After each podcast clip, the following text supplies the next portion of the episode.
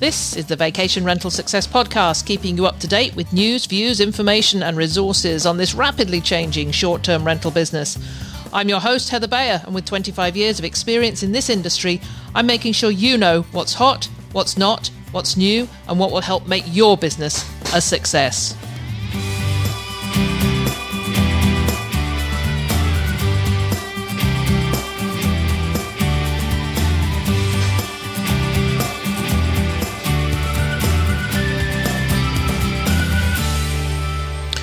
Well, welcome to episode 300 and a little bit of new music there. Mike and I spent hours searching through music, and in fact, we had that already bought and paid for. We used to use it way, way back when we were doing renting for profit. I think it was, we, we started a little radio show probably about 10 years ago and we use that music. And I first time, and then I heard it, and I thought, this is it. This is what I want to use for episode 300. And hey, this is a real milestone for us. You know, I started the podcast back in 2013, but didn't really make a commitment to it until January of 2014. And I remember doing the course in 2013 with Cliff Ravenscraft, and I've mentioned him before. He's been on the show. And he said at that time, if you don't get beyond episode seven, you probably won't do anything with a podcast. You have to make a commitment. And in that first year, in 2013, I think I did seven episodes. So he was exactly right. I just sort of got stuck. So January 2014 rolled around, and Mike and I sat down and we decided if we were really going to make a go of it, we'd have to commit wholeheartedly to publishing it weekly. And since then, we have not missed an episode. And just to give you a bit of background, creating an episode, particularly if it's an interview, can take up to five or six hours, sometimes a little longer, because all that goes into it is scheduling, scheduling a guest you know, making all the phone calls and the connections to get somebody to come on the show, preparing the questions, because I always, I, I want to make it easy on my guests. I don't sort of let them come in at the deep end. I want them to know in advance what I'm going to be talking about. I mean, we often don't stay on topic, as you probably know, because things come to me during an interview. And anyway, so, but I do prepare some questions for them. Then I do the interview itself, which um, is around 30 to 40 minutes. And then there's all the post production work that's involved. So, editing, creating the show notes, and then finally publishing it. And it takes a long, long time. And I could outsource some of this and may do uh, as, as we go into the future here.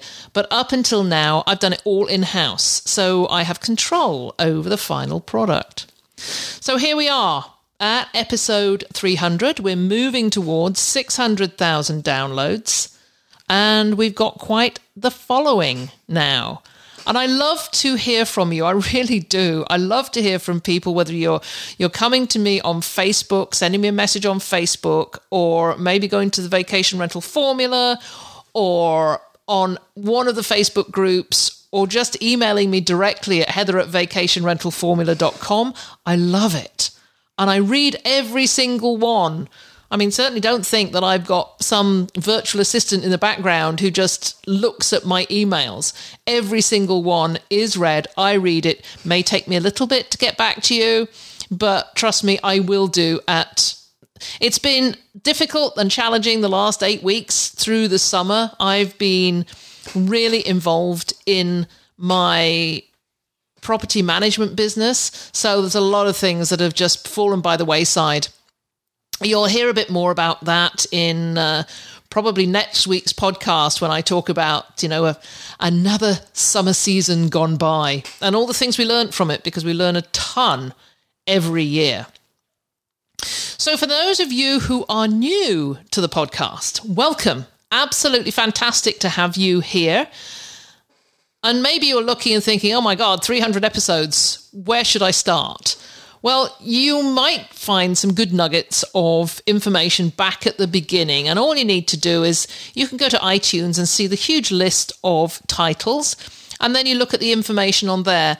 But you know, come to vacationrentalformula.com and go to click on podcasts and you'll see all of the podcasts there. And if anything sort of strikes your fancy, then definitely have a listen to it. But if if you just want a good start, I've written a blog post called the seven seven best podcasts.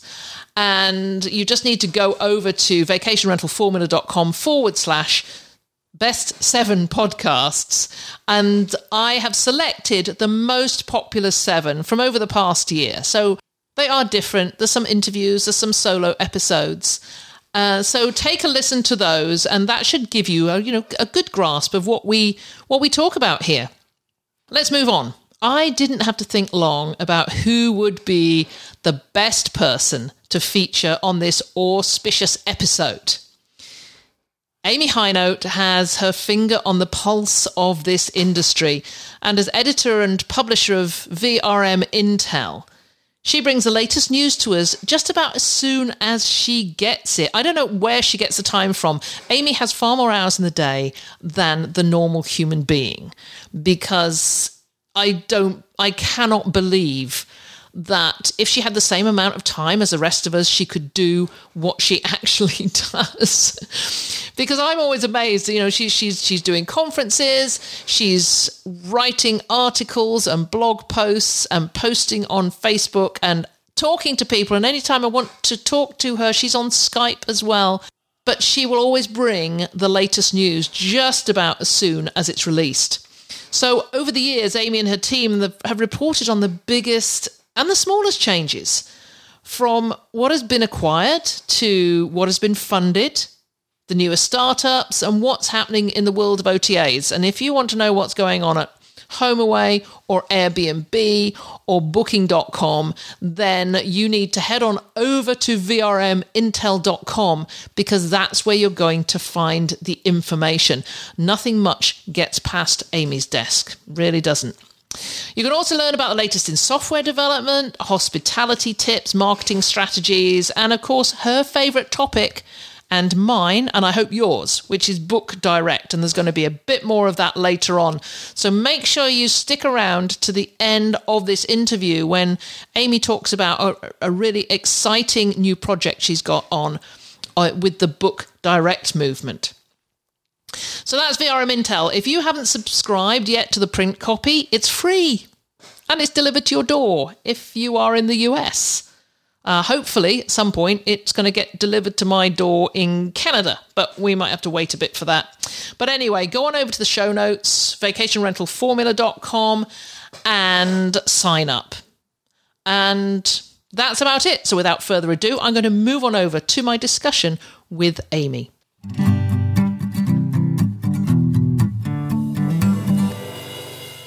So here we are, episode 300, and my guest today is the one person I really wanted to join me for this epic, what would you call it? This this epic um, point in our vacation rental success podcast history, and that's Amy Hinote from VRM Intel. As you know, Amy's been on the show a number of times. I have huge admiration for her for the development of VRM Intel, the website, the magazine, the conferences, and we will go on and talk about the latest conference that Amy presented in Atlanta in August. But for now, I'd just like to welcome Amy onto the show again. So great to have you back. Thank you for having me again, Heather. I appreciate it, and huge congratulations to you on 300 episodes. That's it's quite an achievement. I can't even imagine how many hours you put into this podcast. Uh, our whole industry is incredibly grateful to you for the timeless energy that you give us. Well, back, back at you really, because when you you know you are you, you are just such a powerhouse in this industry and have I, th- I think promoted it so much as an inclusive and networking industry, which I know from, you know, we both go way, way back to the time when it wasn't so inclusive and friendly. And I think you, you've made it into a much more comfortable space to be. So, you know, just huge kudos to you. But I want to talk about, to start with, you know, to go back over the last five years that we've been doing this podcast and, and just ask you what, and, and I know this is a mega question, what are the most significant events that have happened in the last five years that have impacted the vacation rental industry. And I know we have events happen every single day. So I'm asking you to sort of pick out the, the ones that, that you feel had impact that changed the industry at that time and made it move into a different direction? It is a really big question. so I would say that there are several things that happened that kind of connected into this chaotic space that we find ourselves right now. And I think Airbnb coming into the scene, Phocuswright, research, and then HomeAway, of course, being purchased by Expedia. But Airbnb, what they did when they came into the scene is that they brought in a whole new set of inventory. They did not start as a vacation rental marketplace. They started as a marketplace where primary residents could rent out space in their home to make extra money. And as Airbnb grew and they had a PR and marketing machine, I, it's really one of the best examples of marketing probably in our lifetime. And, but as they grew and started to add, you know, second homes and vacation homes, the industry started to blur with the size that Airbnb brought to the table. Like Booking.com wasn't really even in the space when they started. And so it was pretty much at that point Airbnb and then HomeAway, now Vrbo, and TripAdvisor um, was a pretty big player, you know, back when Airbnb started. And I think that when they decided, when they brought in that shared residential inventory, then their next step was in that, that urban short term space and what regulators called illegal hotels, you know, started to come up. And short term urban and then the, the residential, primary residential space got lumped into vacation rental. And this is where Phocuswright comes in. Phocuswright then decided to put out a second study about the vacation rental industry. But this time they called it the private accommodations industry and lumped in vacation rentals, shared residential, and short term urban and made that all the private accommodations industry. But then they compared it up against the traditional vacation rental industry of a study they had done three years prior. And it looked like we had this 400% growth in our space. So then investors and, you know, the venture capitalists and private equity companies started looking at this industry and saying, oh my gosh, what's going on there? That's huge sector growth. And then the money started pouring in and then business models got inflated you know, having access to all of this cash. And then all of a sudden, this whole industry started to become something that we weren't used to as a vacation rental industry. It was kind of fascinating to watch, but um, I do think it's, it's created a story about our industry that may not be accurate. I was actually on the phone with Rafat Ali, who's the founder of Skift, on Friday. And he said they are also having a hard time with terminology about this industry because no one really even knows what to call it. I mean, private accommodations is the label that Phocuswright put on it. Skift used to use alternative accommodations, but they're not alternative anymore. So that's out. And vacation rentals doesn't really cover the shared residential space. And then the short term urban space doesn't really feel like a vacation rental either. And then there's actually this subcategory of vacation rentals, which are condo hotels, which would have a pretty decent argument that they should be under their own category. So there's just a lot going on in this private accommodations heading. And I think that the global, the people who are looking at this industry from a global perspective want to pull that all together. But all of those categories operate very differently. They have their own characteristics, their own guest, their own owner behavior there's just a lot of differences between these categories. And I, I don't think we've segmented them accurately. And I think that's led to a lot of confusion in technology products. I think it's led to confusion in inflated capital that's flowing into this industry.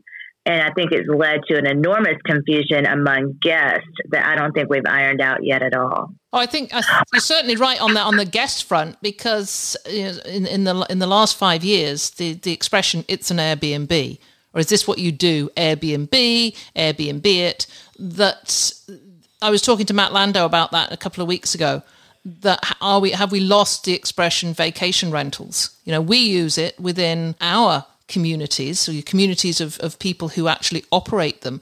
But are the guests even thinking about the words vacation rentals anymore? And I, am certainly don't they don't call them alternative accommodation. I'm going on an alternative accommodation vacation. no, they're not saying, "Oh, I'm staying in a private accommodation this weekend." I mean, you're absolutely right. It's um, it's not what the guest thinks at all. And but the guest, you know, like you said, they're either looking at it as I'm going to an Airbnb, which if you live in Chicago or LA or New York and you t- you're telling your friends what you're doing, that's the easiest way to describe it. If you're someone who lives in Toronto or Birmingham or Atlanta, in areas that people vacation in vacation homes quite a bit, they'll say things like, I'm going to say, I'm going to a condo in Destin this weekend, I'm going to the beach house, I'm going to the cabin. You know, then you get those kind of differentiators. But I just, I agree with you. The Airbnb thing right now, you don't know if an Airbnb, I'm staying in Airbnb this weekend, if that means I'm staying in someone's house this weekend, or I'm going to a condo or a 12 bedroom beach house or a cabin in the woods or a an apartment in New York. I mean, there's no. It's a pretty wide variety of lodging types that we're grouping under one corporate name. Yeah, we used to talk about fragmentation in the industry way back, and and that still is that still applies today, right? Yeah, I think um, Jim Olin gave a great quote the other day. That he said, "We're the only industry that the more consolidated we get, the more fragmented we get. and I'm like, so true. So true. So here we are, looking ahead. Lots of lots has happened in the in the past five years. Oh, just just to backtrack a little bit. So what did happen to TripAdvisor? Because I remember a going back, and I can't remember how many years it was. A meeting that we all had in a at a VRMA conference. I believe that was in last time it was in New Orleans, and it was about what what happened to TripAdvisor. So are they still relevant? No, no, they're not. And in fact, in their last earnings call, they did not even mention vacation rentals as a segment of their company. They've moved on past this, and um, I think they still have vacation rentals on their site, but they're not doing anything internally to push that from a corporate level. But I think that yeah, I, that was three years ago, 2016. No, that was four years ago. Four years ago, yeah. Fifteen. What I mean, TripAdvisor bought FlipKey as the FlipKey team left one by one, less and less people there really understood the industry.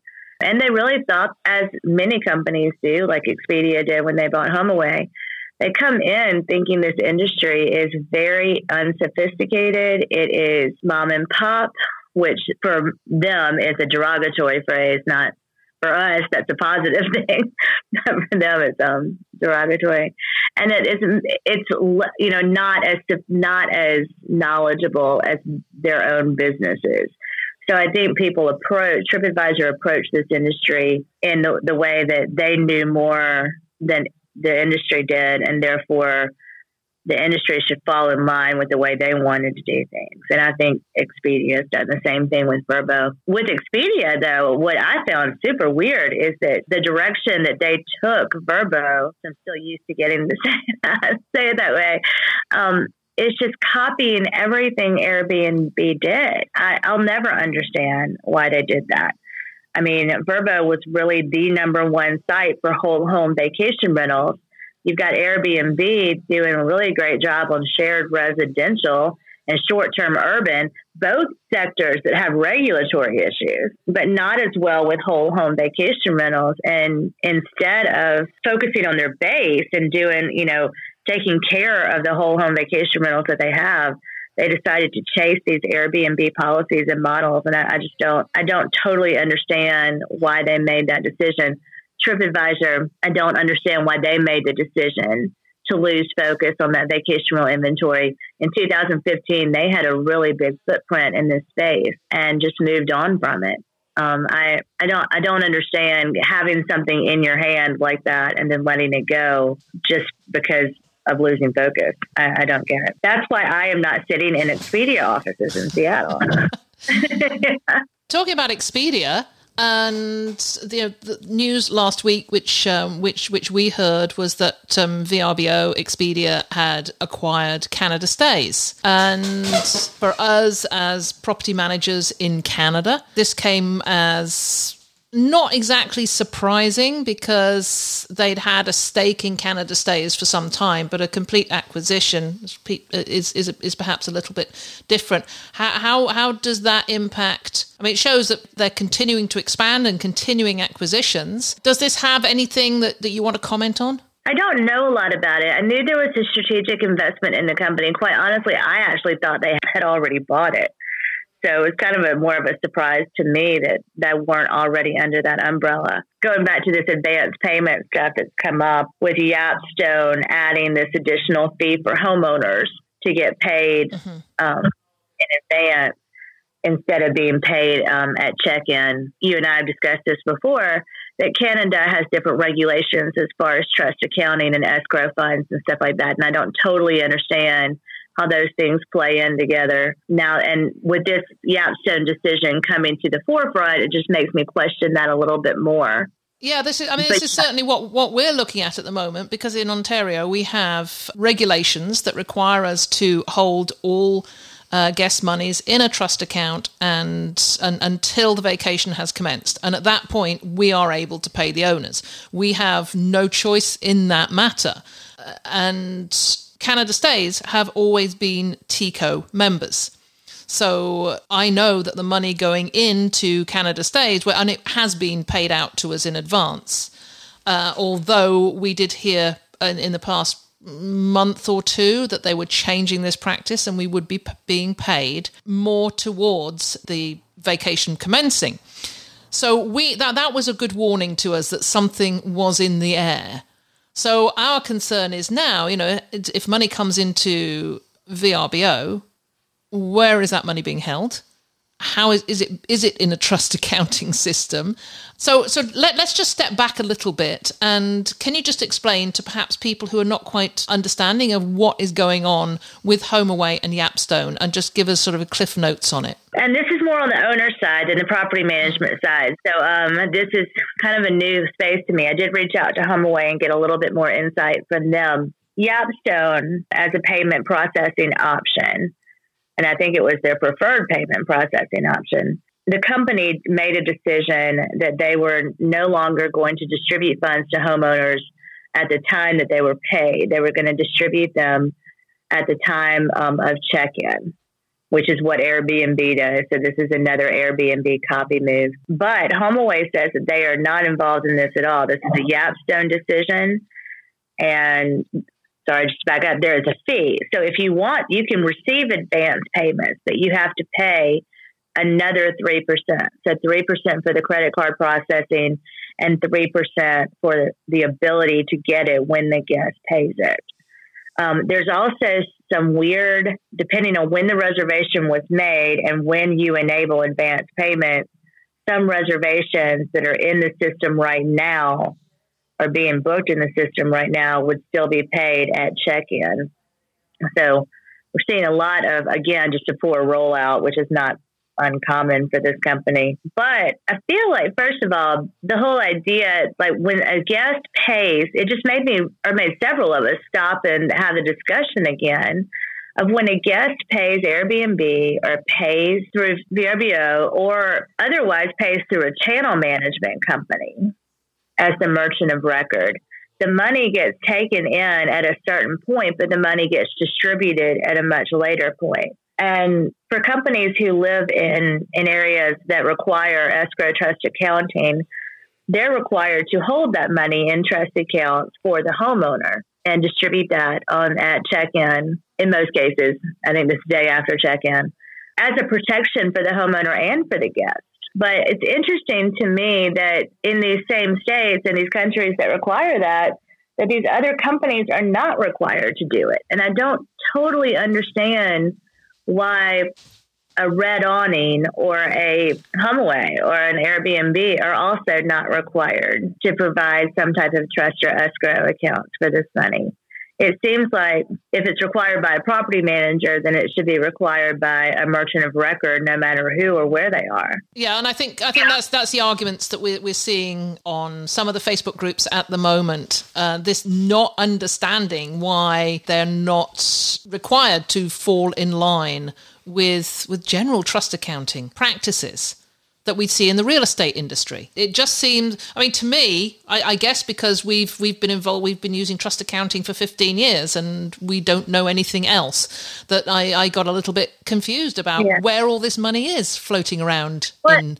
and I think the other thing that I find fascinating is when did your credit card processor get to tell you when you were going to receive money? I mean, like.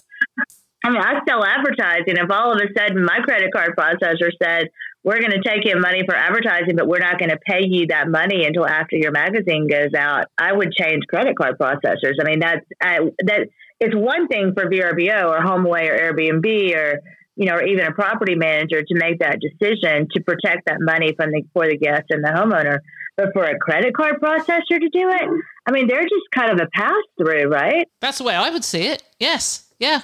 I just, the whole thing is weird to me. But I do know this: we have seen several companies, both property managers and technology merchant of record companies, go out of business because they tapped into advance payments to make to pay operating costs and bills, and did not end up making those payments down the road. And anytime you see a technology company like Yapstone come in and want to take money first I don't know what assurances are either are that they get paid on the back end, but LeisureLink is probably our most notable example that walked away with millions, millions of dollars that was owed to property managers of advance payments that they took and never did distribute. Yeah, and I think we, we, we need to look back onto uh, situations like that and just stay informed of those to or keeping us informed of those as as we go into the future. And of course you know that brings that brings me really to book direct. You know if yeah. if you're not liking what's happening and you're feeling threatened then now is if you haven't started looking towards booking direct and getting out of this melee then now is the time. I completely agree. And i think that i mean we are taking book direct to a whole new level this year. And um I to try to to create some additional education for uh, for guests around this. But I and, and additional plat, you know places they're trying to expose some of the places where they can go and still find that selection of vacation homes that they're looking for. So they're not losing that ability to select a rental, but definitely being able to find a professional homeowner or a professional management company to book through. You know, it goes back to that feeder market idea. People who know their businesses and know where their their their guests are coming from, there are other options to them. I mean, what you're really hoping for by using big player like an Airbnb, Vrbo, Booking.com is that wide variety of guests coming from multiple places. But if 90% of your guests are coming from within five hours away, you can draw a circle around your rentals and really focus a marketing strategy in that radius. Yeah, and isn't this is something that Vince Perez of from Fetch My Guest has been promoting for such a long time because it comes down to collaborating in different in in local areas and understanding collectively where your guests are coming from, but working collaboratively to bring those guests to a more localized source. I completely agree with him, and he's been consistent about this. As long as I've known Vince, he has preached the same sermon. You know, he's he's he walks the walk on top of it. There's a lot of um, cliches right there back to back, but you know what I'm saying?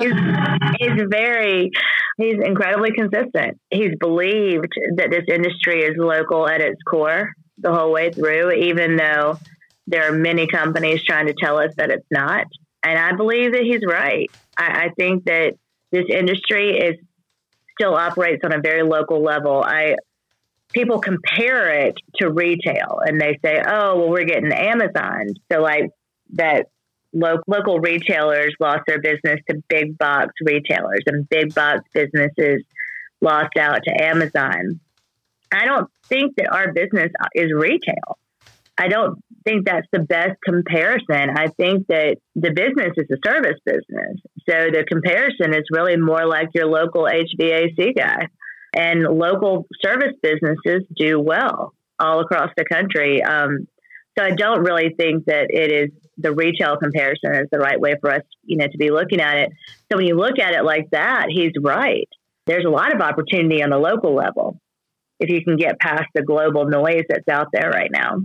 Yes, and it's worthwhile taking a look, and I, will put these links onto the show notes. Is is a couple of the the organisations, the Northwest Vacation Rental Professionals Organisation and Northeast. What's what is the Northeast? Uh, oh, uh, vaca- right? vacation rental. Well, the yeah. Vacation Rental Professionals of Maine, and now sorry, so n- northeaststays.com is for for the for the Northeast, and then there's a California uh, collaboration as well. So I think it's really worthwhile taking a look at those certainly if you're a property manager in, in one of those areas and have not yet heard of these organizations, um, because I, I see that as, as the way forward. And so definitely as, as a, as a northeast, I guess, I guess we are here in Ontario, Northeast, we'll be looking at Northeast Stays perhaps to to join that collaboration. And I think that's something that's um, that's something we need to look at to stay ahead of changes in the future.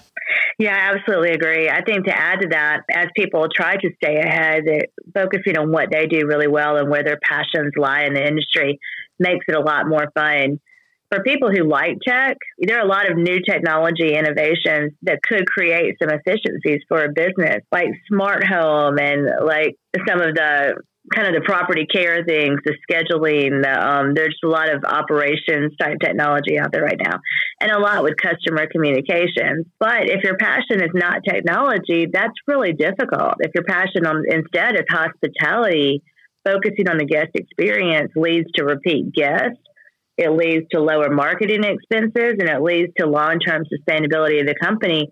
So, if you're a hospitality person and that's what you really like to do, then focusing on that has a lot of benefit to the company as well. So I think that we need to find ways to keep this industry fun and and play into the things that we really enjoy as you know as people and in our careers. I think really has a long can go a long way in this space. So so if you were advising somebody coming into the property management business now, that's one of the top things that you would advise that they play to their strengths and, and, and to their fun. Yeah, yeah, one hundred percent.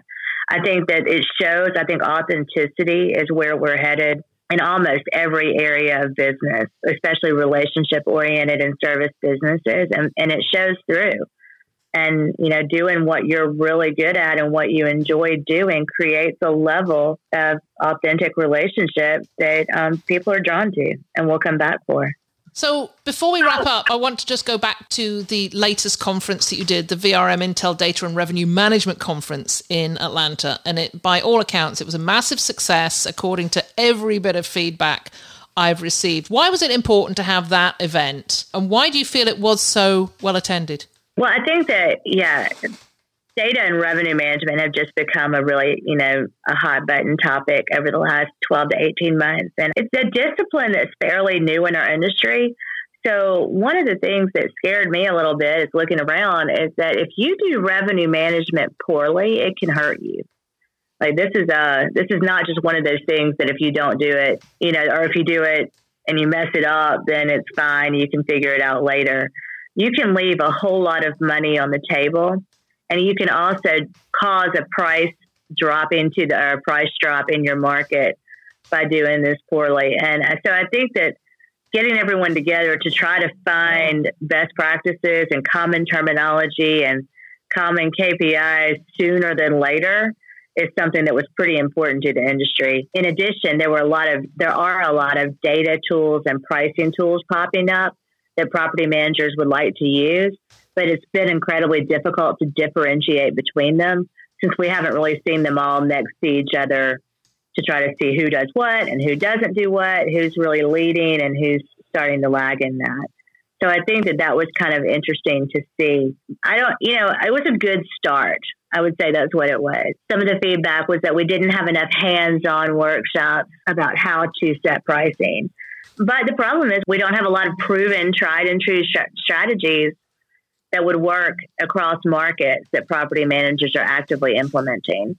But I think we'll get there. So, will you do this again? oh, definitely. Definitely. I think it's an important discussion to have. And I think for people who do list on OTAs, price is pretty much your main differentiator there. So I think it's pretty critical. It's not as critical for the companies who are independent of OTAs at this stage, but for those companies that their entire model is seen on Airbnb, Booking, and Vrbo, then it's pretty critical. Well, I, for one, will be at the next one. I'll also be at the um, VR, uh, VRM Intel Women's Summit, which you've just announced uh, for 2021. So tell us a little bit about that. Yeah, um, we're going back to the Ritz Carlton, and I'm excited about it. We signed the contract, so it's a done deal, and um, paid a deposit on Friday. so we decided to go back there because they just did such a good job, and I think that we could do one more year in New Orleans. I think that um, we are looking at doing some things a little bit differently on the content flow but I'm really excited about it. I thought that the first Women's Summit was really special. It meant a lot to me personally. And um, I, I think that it was just the kind of event that you want to do again. And so this one is more of a fun project and a passion project than it than it is anything else. Going back to the fact that our our industry is about relationships, I think that summit is really good for building those relationships and um, so I want to continue doing it. But we are going to do it every other year instead of every year. Well, that's that that's great, and that's definitely one for the for the calendar. So, what's coming up for you in the next six months? I can't believe I'm going to say this right now because we have not announced this anywhere at all. But we are looking at creating a book direct workshop in Orange Beach, Alabama, um, on November 12th through the 14th. And I'm putting Heather on the spot right now since she will actually be in Alabama that week to, um, to help me out with this. But we really wanted to create this kind of get, you know book direct preparedness thing. The book direct campaign did really well. I pulled up the the data from the last campaign, and our reach doubled. It was 66 million on Twitter alone and we sent out 7.5 direct emails, 7.5 million emails directly to consumers who were leads at property management companies. Those were leads from property managers. And that was the number of emails we had reported, which was double on every level what we did in the first year. So I think we'd like to see um, that same type of growth curve going into 2020. And so in that, really want to start looking at how people, you know, looking at people's book direct strategies and and how to you know getting some ideas from a lot of other property managers and homeowners about what they do mm-hmm. to more direct bookings. People who have successfully gotten off of the channel, people who are booking, you know, direct for seventy plus percent of their business. What are they doing right? So I'm really excited about this. I, I think that that one is going to be hugely oversubscribed as well. So I'm I'm really glad you mentioned it. I, I think it's just so needed and i think it's going that, that that one's going to be a big hit too so amy we've um i could go on you know we could just go on and talk for the next two hours and we would not exhaust the topics but i think for now i just want to thank you so much for joining me on this 300th episode and look forward to having you back again. I'll, I'll be seeing you uh, in New Orleans at VRMA. I'll see you in Orange Beach in November for sure. Huge congratulations to you. And again, thank you for everything you do for, for me and for this industry. And um, you're an important, important piece of it. So 300 episodes. Congratulations. Thank you so much. We'll be talking soon. Thanks, Heather.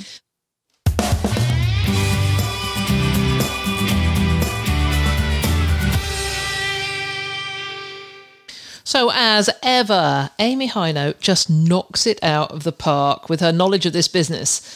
So, whether you're an owner of a single property or a property manager with thousands of homes, there is something for you in VRM Intel, and I do encourage you to go there and just just take a look. If you haven't um, haven't checked it out yet, that is the first port of call after you get off this podcast, and then of course you go to Vacation Rental Formula and read the show notes too, and leave us a comment.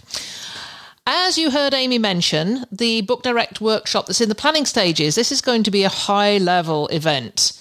That is going to, do, it will aim at developing a solid strategy for encouraging guests to book directly in the future.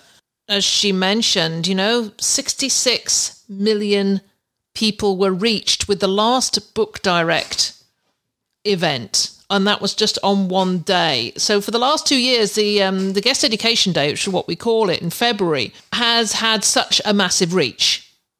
And this year, we're going to be looking at maybe extending it to making it a book direct week to engage even more people. So you'll be hearing so much more about this over the next few months.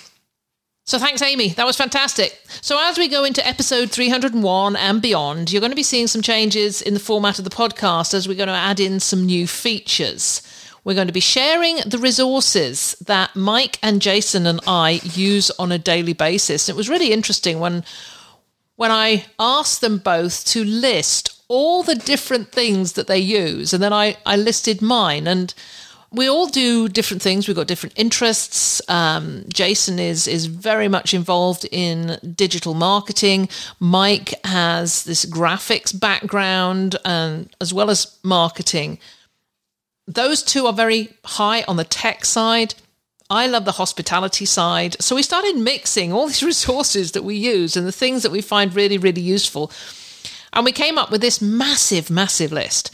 So we thought, well, this would be really, really cool that each week on the podcast, one of us will talk about one particular resource or platform or app that makes our business more efficient, more effective, more fun.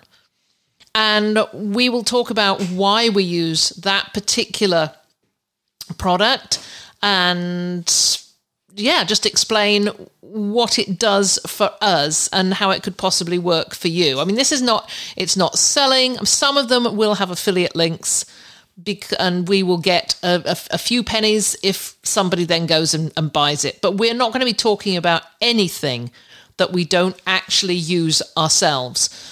And and I know when I went through Jason's list and I'm going, oh my goodness, I had not noticed this. And you know, I hadn't known about this.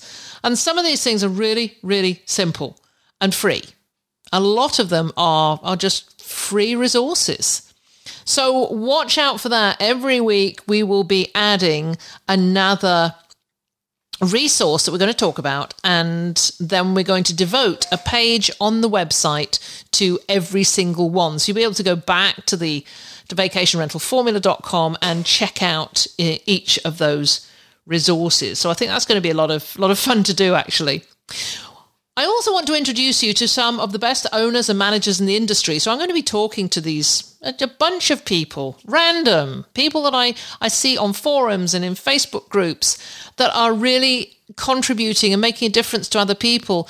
They're going to be getting in touch with them and asking them to share some of their best tips for a successful business. And hopefully, over the year, we're going to build up this reservoir of amazing recommendations and tips and advice and suggestions for you. So, watch out for that as well. Finally, each week, I'm going to talk about the books I'm reading because I'm an avid reader. I love business books. I'm always the one that's in the airport, you know, looking at all the. I, I look at all the business books in the airport bookstore and then go onto Amazon and buy them on Kindle. So I have them available to read when I'm traveling. Um, so I want to kick off this week and just talk briefly about one of my favorites, and I'm reading it at the moment, and I'm reading it for the probably the third or fourth time because it always reminds me that this is something I need to do. And the book is called They Ask, You Answer by Marcus Sheridan. And briefly, Marcus calls it a business philosophy, which, when embraced fully, which will make you the most trusted voice in your industry. And think about you being the most trusted voice in your area about your location. And we talk about this a lot about content. But what Sheridan says, it begins with an obsession of understanding the answer to one question What is my customer thinking? Sheridan tells this wonderful story about when he was a pool guy and learning about swimming pools and listening to all the questions that people were asking about different types of swimming pools. And what he did was take every single question and create a content piece out of the answer. And in doing so, he became, and his, his team and uh, subsequently his company became the most trusted voice in the industry for pools and spas. So, this is so easily translatable. I would really encourage you to go get They Ask You Answer. It is a terrific book. It's easy, it's e- really, really easy read, and it is you, you'll be inspired by it. I know. Uh, I, I was when I first read it. We're starting a new content strategy for our business at the moment, and I'm completely re inspired right now. Uh, just because I read a couple of chapters last night. So I'm going to head out now and go talk to my team about creating um, some some new content for our website, which is just based on the gazillion questions that our guests have asked us over this summer. So yeah, I would say go get that book and and read it, and I'd love to hear what you think. So that's it for this 300th episode. I, I hope you've enjoyed it. I hope you've enjoyed the new music. I have a new outro as well. I know the old music was getting a little bit boring for some people. I did get some some feedback. We did listen to everything that people were saying on the surveys, and thank you all of you who completed those surveys. Don't forget to uh, to let us know what you think. So, uh, with that in mind, I'm going to head for the uh, the closing music now, and thank you so much for joining me. It's been a pleasure as ever being with you. If there's anything you'd like to comment on, then join the conversation on the show notes for the episode at vacationrentalformula.com. We'd love to hear from you, and I look forward to being with you again next week.